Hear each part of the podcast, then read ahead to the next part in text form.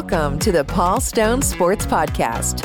For over 30 years, Paul Stone has been seriously handicapping college football, college basketball, and PGA Tour golf. Over the past five seasons, spanning almost 600 releases, Paul has hit 55% against the spread in college football, gaining the respect of sports books and bettors throughout the world. He is monitored by highly respected the Sports Monitor of Oklahoma City. Paul has also won two major Las Vegas football handicapping contests and finished in the top four in two others. Each week, Paul will provide exclusive handicapping insights on the podcast. To receive Paul's exact picks each week, you can sign up for member only access at paulstonesports.org. Now, on to the show.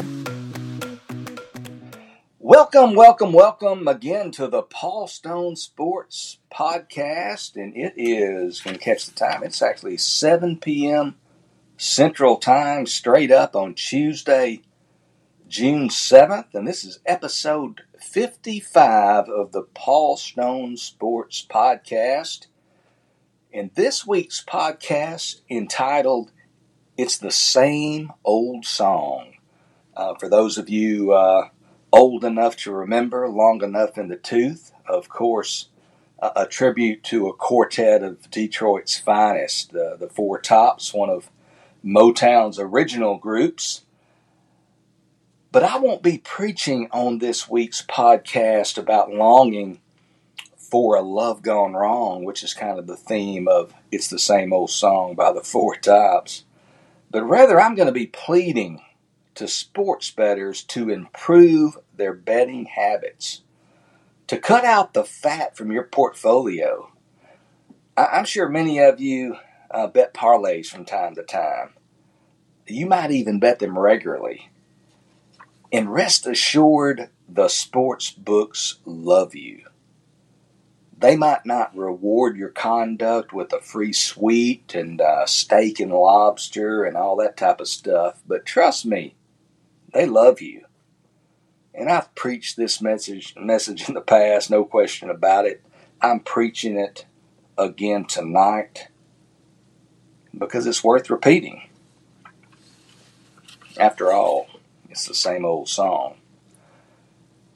So the CEO of a, uh, you know, I was going to say a relatively new sports book, but it's not. It's been around several several years now. But the, the CEO of a, a sports book out there, he was uh, speaking at a conference earlier this week and quoted as saying his company was quote trying to make sure we have a high parlay mix end quote, adding quote, the parlay percentage of bet mix goes up each month, end quote.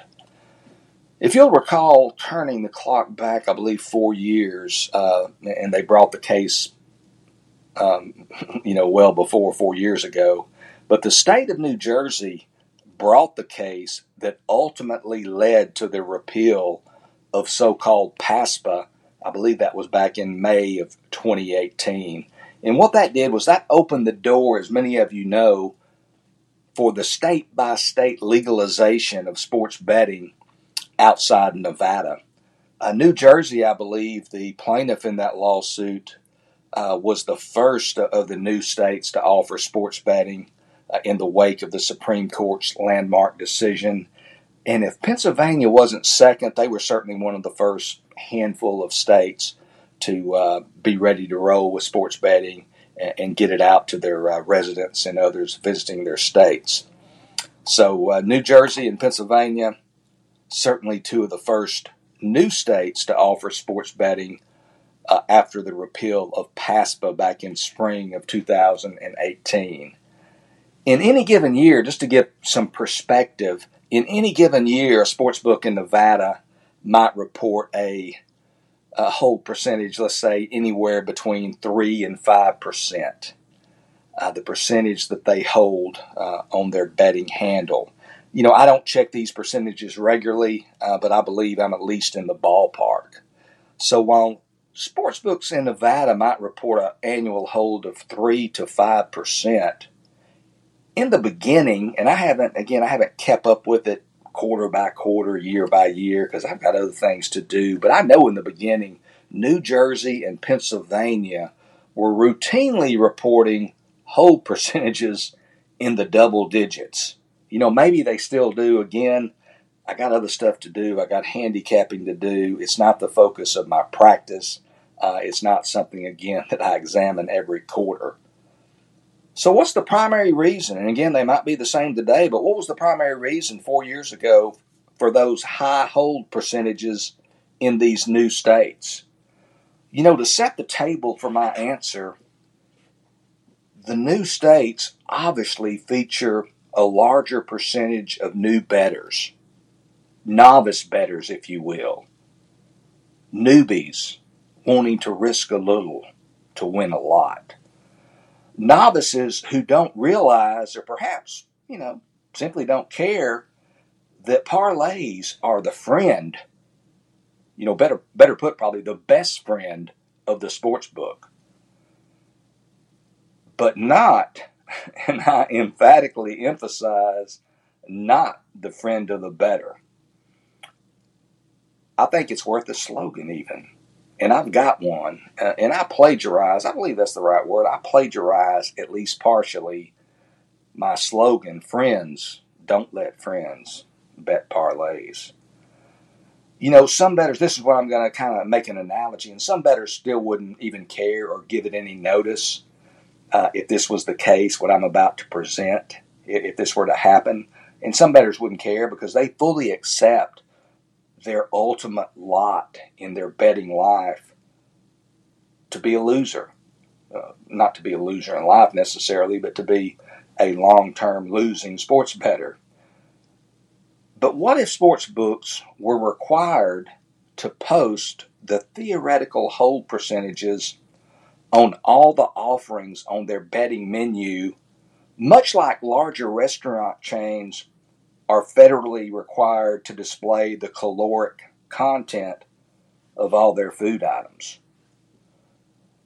You know, first of all, I believe the con, you know the collective consumer response among bettors would maybe be similar to, to customers going through the drive-through. You know, I, I don't care. You know, we're going through the drive-through right now, getting that uh, number one or number two. You know, I don't care if the triple meat cheeseburger, you know, drowning in mayonnaise uh, with a jar of Thousand Island added for, uh, you know, good measure, maybe six slices of cheese, a, a, whole hog of bacon. You know, I don't care if it's got 3,000 calories.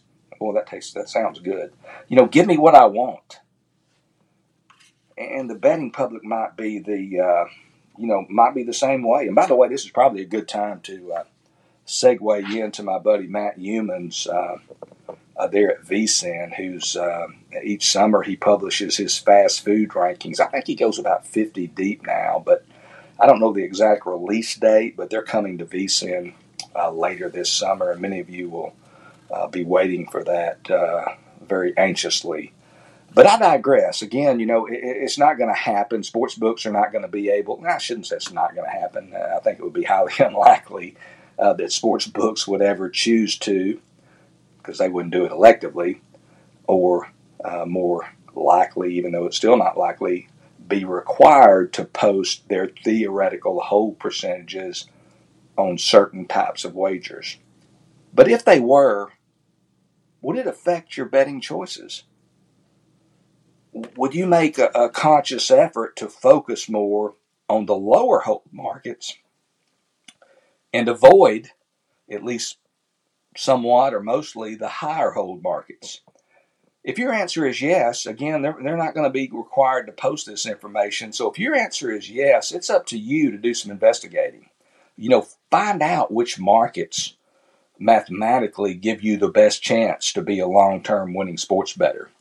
And there are guys out there uh, that, that are sharper than I am uh, at this, but you know, it's probably going to be in straight bets, especially if you have a day of the week where you can get reduced juice below the standard minus 110. If you have a day of the week where your sports book or one of your sports books, because you have multiple sports books for sure, one of your sports books offers minus 108 juice, or better yet, even minus 105. And you're probably only going to see this in, in football or other major sporting events. But taking advantage of reduced juice on um, you know straight wagers is certainly a way to positively impact your bottom line. And, and, you know, when we get down to it, I want you to remember, you know, kind of today's message. If the CEO of a large sports book company tells investors he's striving to achieve, and I quote, a high parlay mix, he's not doing this to line your pockets, folks. And, and also, you know, you need to remember those newbie states stocked full of newbie novice betters intoxicated by the promise of the parlay that those states reported, at least in their early stages, and maybe still today, but they reported early on double digit hold percentages. And that is just unbelievable almost. A three team parlay, let's talk about that real quick. And again, this is the same old song. I know it. I've, I've talked about this before, and I'm going to repeat it. Maybe some of you didn't uh, listen to that podcast. Maybe some of you are listening for the first time, and I appreciate you tuning in if you are. Whether you're a first time listener, a most of the time listener, or an all the time listener, I appreciate you spending time with me and uh, devoting a, a, small portion of your week to, to hearing what I have to uh, to say. You'll agree with some of it, most of it, a little bit of it, and perhaps even none of it. But you look at a three team parlay, it has an actual 8 to 1 chance of hitting, but it only pays 6 to 1. I see some people who say it's got 6 to 1 odds. And, and I might be, my definition might be wrong. Again, I, I'm, I kind of beat to my own drummer and kind of stay, I'm, I'm kind of isolated. I stay in the room in the corner and do my own thing. But I don't think it's got 6 to 1 odds. I think they pay you 6 to 1, but I think the true odds are 8 to 1 but they pay you six to one. Six to one's not the odds. Six to one to me, the odds is, is a synonym for probability, but maybe that's not the case. Maybe I'm missing something. Maybe I'm just going off, not knowing really what I'm talking about. But it has an eight to one chance of hitting a three team parlay in any event, and they're only going to pay you six to one. Then a two team parlay, it has a four to one chance of hitting. They only pay 2.6 to 1. So, you know, what the heck? Again, friends, don't let friends bet parlays. So I would present that if a sports better simply ceases to bet parlays and makes absolutely no other changes in their betting habits over time, over a large sample size, that person has immediately improved their ultimate bottom line. And I wholeheartedly uh, believe that. And I know some of you, it's it's just for fun, and you don't mind losing a little money. And I, I do stress that's really probably the best way for a lot of people to enjoy sports betting, uh, to not get overextended, to not get in trouble financially, and just to treat it as an entertainment budget and, set some type of limit and uh, just enjoy it and risk a few dollars for the big win. I understand that. I, you know, I'm talking uh, when I make this uh, uh, preach this message and, and, and say these things. You know, I'm talking to the person specifically who you know strives to be a long term winning sports bettor, and that's kind of their uh, their focus. And certainly, there's other ways to do sports betting. There's other ways to enjoy sports betting, and maybe even enjoy it more if you're not that serious about it. So I certainly acknowledge that and certainly respect uh, that element. But if you're trying to win, if you want to win, and you want to trim out some of the fat, quit betting those parlays. Uh, we're going to look now at this week's PGA Tour stop, the RBC Canadian Open. I'm going to do a full tournament matchup. Uh, this is a tournament, the Canadian Open, which rotates uh, to a different course each year. Uh, it's being played actually for the first time since 2019 uh, due to the COVID 19 pandemic.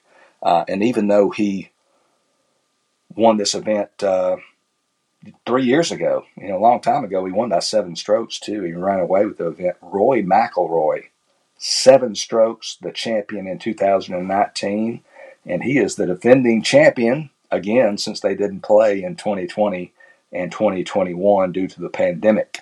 Uh, St. George's Golf and Country Club, located in Toronto, uh, the fourth largest city in all of North America.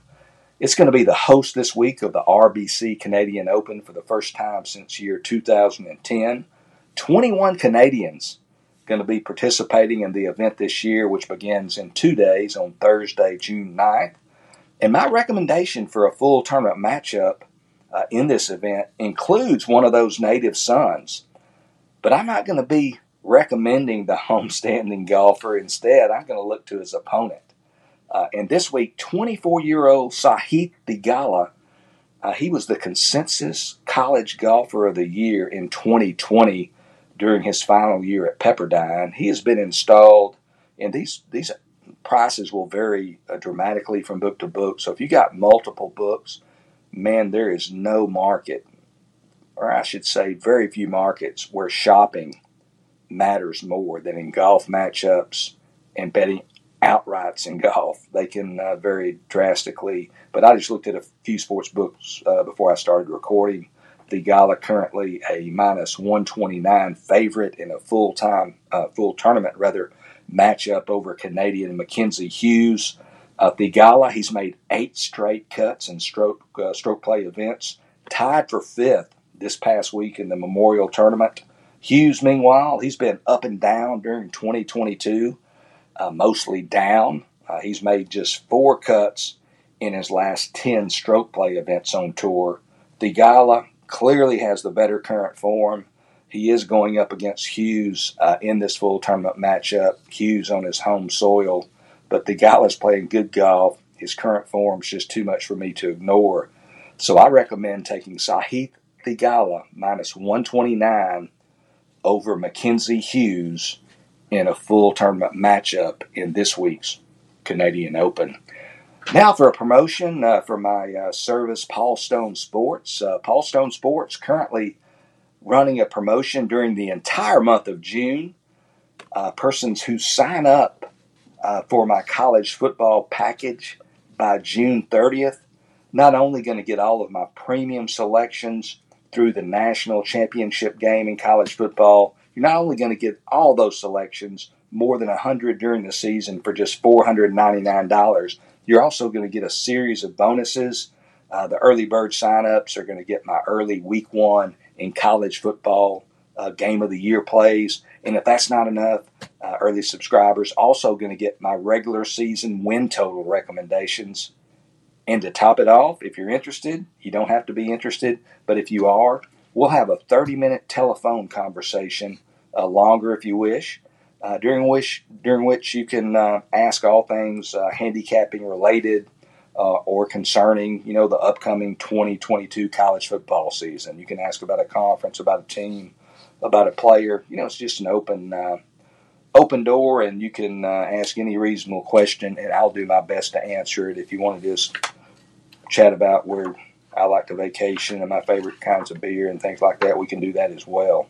Uh, over the last seven seasons, uh, spanning almost 700 selections, I am proud to say, very proud to say, I have legitimately hit 56% against the spread as monitored by the independent, the Sports Monitor of Oklahoma City. If anyone else has that type of independently monitored uh, record over that period of time, uh, I'm really not sure who they are. Again, $499 for college football, $749 for my college football, college basketball package. Uh, college hoops won again last year. Uh, or you can get my all sports package college football, college basketball, and PGA Tour golf. 365 days of all my selections for just $899 to uh, investigate or sign up, please go to my website, paulstonesports.org. Again, that's paulstonesports.org. If you have any questions, you can certainly email me as well at my email, paulstonesports at gmail.com. Again, paulstonesports at gmail.com. Well, I appreciate uh, all you uh, guys and gals listening to me one more week. We've obviously passed the year mark of this podcast, uh, episode 55 this week. Uh, it's been a pleasure. If you want to recommend any uh, podcast uh, for potential inclusion, I'm, I'm certainly topics that you think might be interesting. I certainly will take a look at that. Uh, you know, it can be a little bit difficult trying to come up with unique things to talk about, and I kind of sometimes I kind of talk about the same things, but try to present some unique information or put a unique twist on it uh, or what have you. So if you have any recommendations and you say, hey, I really think more persons than just myself would love to hear about this, pass those on to me. Email those to me. Again, paulstonesports at gmail.com. You guys have a great uh, second weekend of June uh, that's going to be uh, before us here uh, in a few more days. Be safe this week. Uh, be considerate of others. Be kind to others. And uh, we'll look forward to seeing you next time. And until next time, once again, I'm Paul Stone signing off.